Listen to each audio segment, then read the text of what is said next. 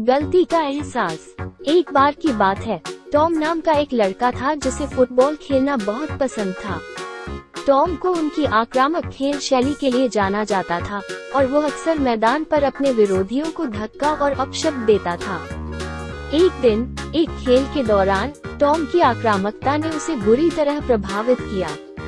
उसने एक प्रतिद्वंद्वी को बहुत ज़ोर से धक्का दिया और खिलाड़ी ज़मीन पर गिर पड़ा और उसे बहुत ज़्यादा घायल कर दिया। टॉम को तुरंत एहसास हुआ कि उसने क्या गलत किया है। उसने ये भी महसूस किया कि उसकी गलती से सामने वाला खिलाड़ी हमेशा के लिए अपाहिज भी हो सकता था, इसलिए वो अपने किए पर बहुत शर्मिंदा हुआ और खुद को दोषी महसूस करने लगा। टॉम जानता था कि उसने गलती की है और उसने अपने कार्यों की ज़िम्मेदारी लेने का फैसला किया। वो घायल खिलाड़ी के पास गया और अपने व्यवहार के लिए माफ़ी मांगी। टॉम ने अपने किए की पूरी ज़िम्मेदारी ली और भविष्य में अपनी खेल शैली को बदलने का वादा भी किया।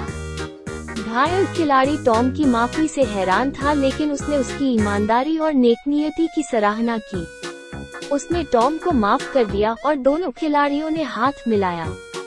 टॉम ने राहत महसूस की कि उसने अपनी गलती की ज़िम्मेदारी ली और चीज़ों को सही किया। उसी दिन से टॉम ने अपनी खेलने की शैली बदल दी।